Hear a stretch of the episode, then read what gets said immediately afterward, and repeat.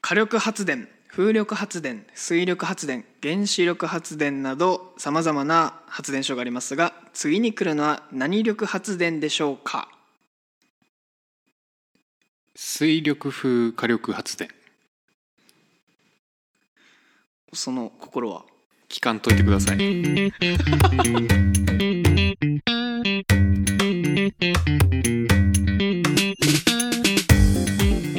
さあ今週も始まりました筋肉定食のタラチネラジオでございます、いらっしゃいませ。いらっしゃいませ。えーこのラジオはですね筋肉定食のしゃべりたがりの3人が送る雑談ラジオになってます、えーではそれでは早速自己紹介いきます、えー僕が筋肉定食の海地です、えー小学校に入る前に一番やってた遊びは、えー学研のニューブロックっていうブロックでめっちゃ遊んでました小学校入る前の遊び入る前ですねもう幼稚園か保育園って言いたいが人によって違うからえー筋肉定食の公平ジャパンです、えー小学校に入る前にやっていた遊びは切り絵ですマジっすか切り絵やってたの。なんかそれもねなんだっけななんか多分そのなんとかゼミみたいなやつの付録かなんかを多分やってたんだけどうん。えすごいね記憶に鮮明なんですよねマジ。切り絵があれ切り絵なんかうん切り絵なんか一般的なあの黒い画用紙をこう切っていく切りというよりは色紙とかこう切り刻んでって切ったものをこういろいろ貼ってったりして形を作ってったりとかうんうんするのをやってたんですよねうんうん。うーん。ですごいクリエイティブなあの思考を育ててくれる遊びだと思ってます高度なことやってんな。そう、はい本当に高度なことやってるはい。以上です筋肉定食の一徳です。えー、小学校に入る前にやっていた遊びは。いい匂いのするなんか絵本の匂いを嗅いでました。何それなんか匂い付きの絵本ってなかった。あちゃんとそういう絵本ってことそうそうそうそう。 あのお父さんの部屋にあってなんかちょっと臭いんだけどその匂いがいいんだなとかそういうことじゃない違う違うそういうフェチ的なやつじゃなくてなんかあるページだけバナナの匂いするみたいなあああるねああるねるでしょうんえうん、あるんですかあれの匂いをすっごい嗅いでた記憶ありますねへえだからそれが今のお小きに転じてるわけだ、あそうなのかなそういうのも関係あるの育かてなられてたえ俺なんか実際その切り絵の経験とかうんなんか作るのが好きだったのとにかくはいはいはいうんそれがそのまま小中高って絵描いたりすするのが好きみたいなのからうん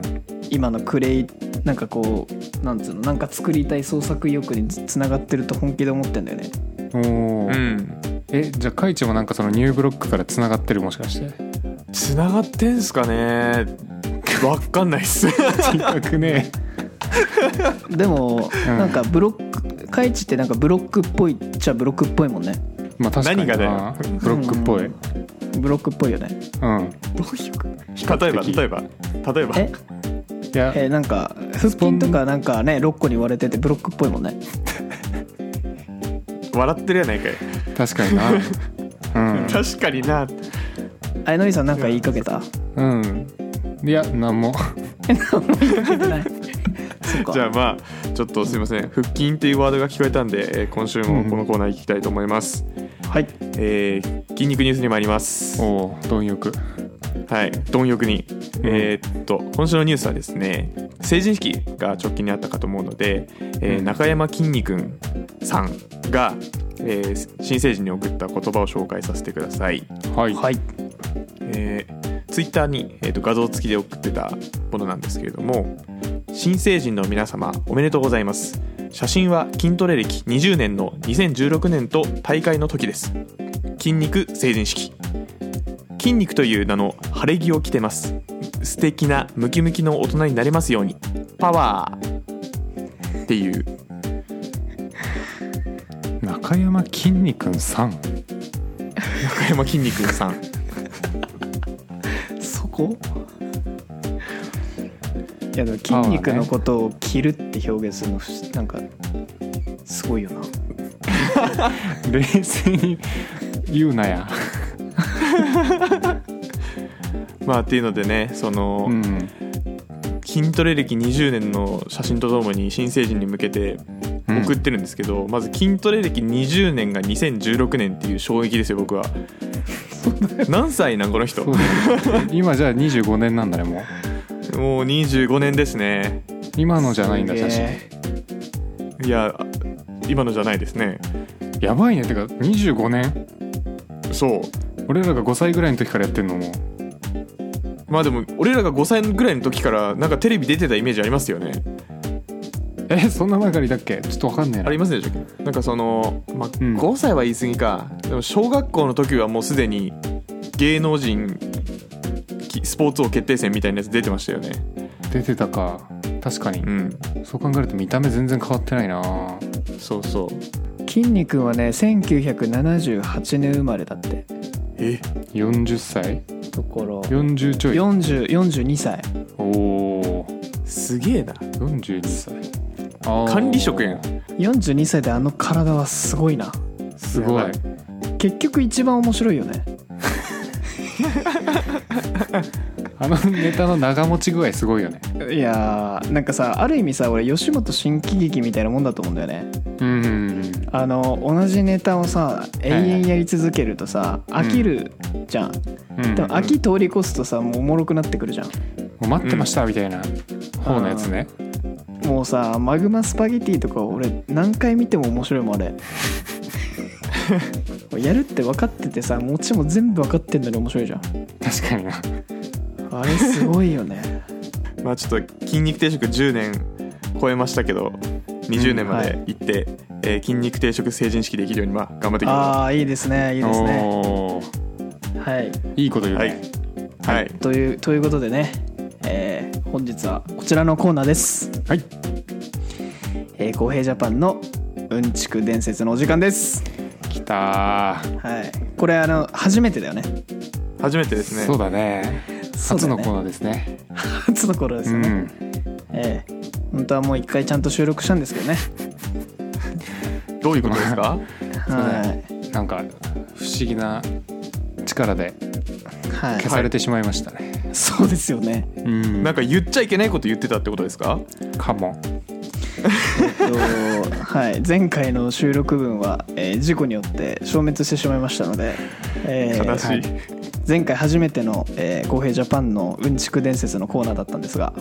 えーうんちく伝説とはですね、えーうんちくと都市伝説の狭間を行くようなそういう情報を皆さんにお届けするというそういうコーナーになっております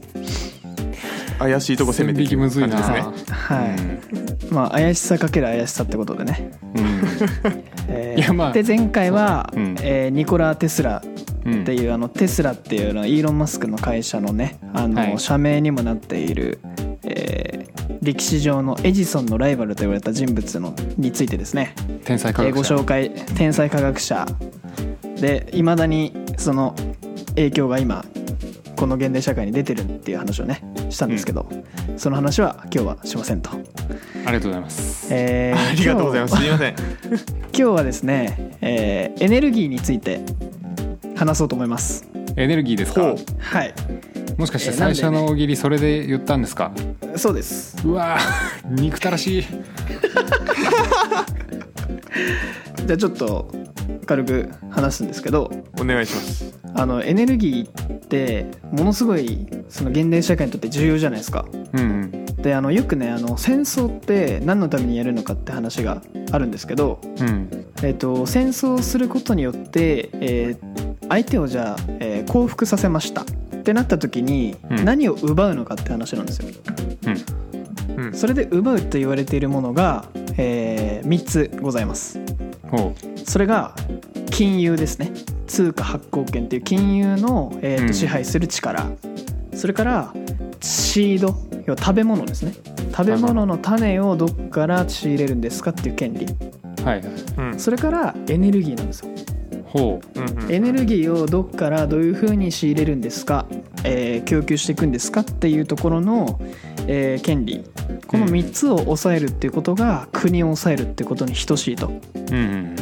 言われておりますと。なので、えーそれぐらいエネルギーって重要で世界をこう支配する、えー大きい権利権力の一つなわけです。で、うんうんそのエネルギーが、えーまあ、こうやって戦争が起きてしまうぐらい重要なんですけどそもそもねこのエネルギーって今日本だと原発、うんえーだったりとか火力発電が今確か6割から7割ぐらい占めていてっていう状態じゃないですか。はいはいはいなんですけど、えー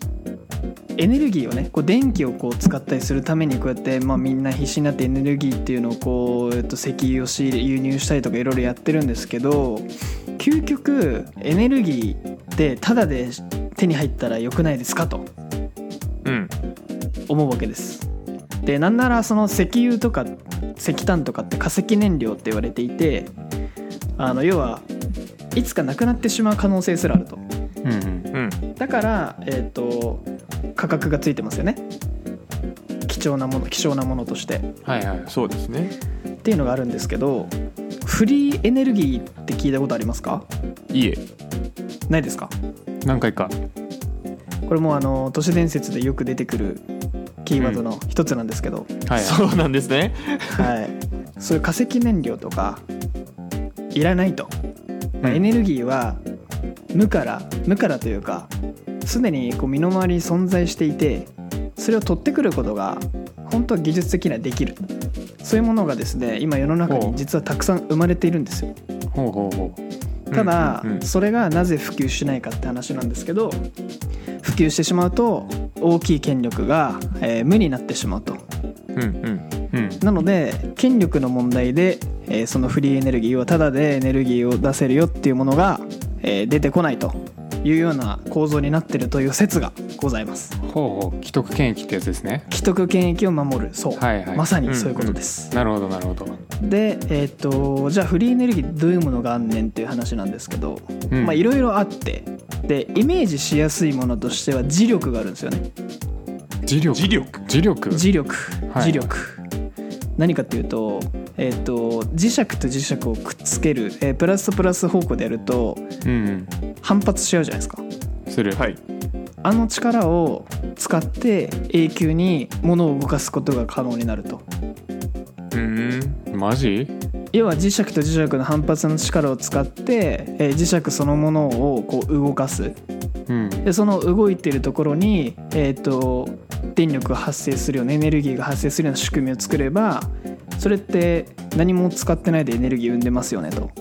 えーなんとかできんの加そ速れ器ですねできるんですよこれがへえただ、えっと、町全体のとか国全体のエネルギーを賄えるかどうかっていうとちょっとわからないんですけど実際にそれで発電する、えー映像とかを僕自身は見た見たことあるんですよねうん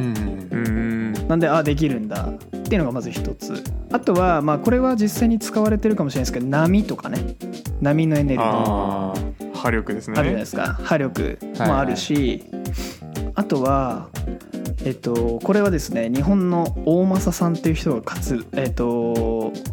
作った発明した大政ガスっていうガスがあるんですようんなんすかそれはこの大政ガスって何かっていうと水の電気分解によって生まれる微量なガスなんですよ水素ってことかほうえー、と水素と要は O, o と H しかないじゃないですか水ってはいでそこに分裂するっていうのが、まあ、小学校中学校の理科で習うじゃないですかやりましたね、はいただですね、えー、と分解の仕方を工夫するとですね、えー別の、えー化学式が生まれるらしいんですよへえでじゃじゃあなんていう化学式かちょっとパッと思い出せないんですけどそれが大政ガスっていうガスでその人が発明したえー発見したガスになっていてそれをね使うと1の大政ガスで2以上の電気を生むと要は1のその石炭で1の電気を作ってますよみたいなところに、えーとうん照らし合わせると1の大政ガスで2以上の、えー、と要はお釣りが来る状態が作れちゃうと。でそれで何ができるかっていうとそこで生まれたお釣りを使ってまた水を分解するんですよ。っうんうんてやると、うんう無限にエネルギーだけが増えていくっていう状態が作れるらしいんですよね。おお最初の分解さえしちゃえば OK ってことねそうはいとその装置があれば OK っていうでそれを、えー、としかも、えー一般的なそのガソリンとかよりも、えー爆発力が強いとエネルギーとして危ないのな強さも強いっていうことが分かっていてほうで実際に実用も車の中に入れたりとかしてやったりしてるんですようんうんほうほで動くことも分かっているとううんいろんなものにエネルギーとして使えることが分かっているんですけどそれがなぜか普及しないっていうところにいろんな陰謀論がございますとおーうんそれが、えー、となぜじゃあ今こんだけ原発がどうのこうのとかって言われたりとか、えー環境問題がどうのこうのって言われているのにいまだに、えー石油を燃やしてウランを燃やして発電をしてるんだって言ったらそこに既得権益があるわけですよねはいなのでフリーエネルギーを流行らせたいって言っているマニフェストを持った新しい政治家とかは絶対に潰されますとううんんでその一人が三宅洋平さんですうんっていうあのエネルギーの既得権益とフリーエネルギーのお話でした講義形式 勉強になったはいなるほどねちなみに日光とかはフリーエネルギーじゃないんですかあ絶然日光とかフリーエネルギーですよあやっぱそそういう線引きなんですねなんかただあのそはのいソーラーパネルが消耗が激しいって今言われていて、うんあのそのソーラーパネルの営業が、えーこんだけエネルギーが埋めてこうやって電気作れてその電気売れるんで結果的に儲かるんですよみたいな営業をかけるらしいんですよねううんんうんただ、えー、とそれまでにソーラーパネルがダメになってしまうっていうことがうんうん少しずつ分かってきていると、なので、まあ無限に埋めるわけではないっていう意味ではフリーエネルギーではないかもしれないんですけどただ日光を使ってえっ、となんかみ身近の、えーことをやるレベルであれば多分日光はフリーエネルギーとして使えてうんそれをつい最近目の当たりにしたんですよそういえばそういえあばのあの僕がよくたまに2人で話す、えー静岡のおじさんたちいるじゃないですかあそのうちのねあの仙人みたいな人がですねうんタバコとかをよく吸うんですけど、うんまあ、まずタバコをねあの葉っぱからね乾かしたりしてて部屋の中でまず吸うタバコも自分で作ってるって、まあまずそこがすごいんだけどあのそのタバコを、えー自分で木であのその人彫刻家なんだけどうん自分で作ったパイプ木で掘ったーうんパイプの上に、えーそのタバコの葉っぱを乗せて、えー火をつけますよねうんはいその火をつけるところにポイントがございましてここで日光が登場し ます、あのマジまさかマジでまあさかの水晶玉をねパッて取り出してうんその水晶のを日光に照らして普通に部屋の中にいてだよ、でその水晶玉パッてパイプの近くに近づけてうんその日光の照あの太陽光を集めて、マジで2秒で火ついてたよいや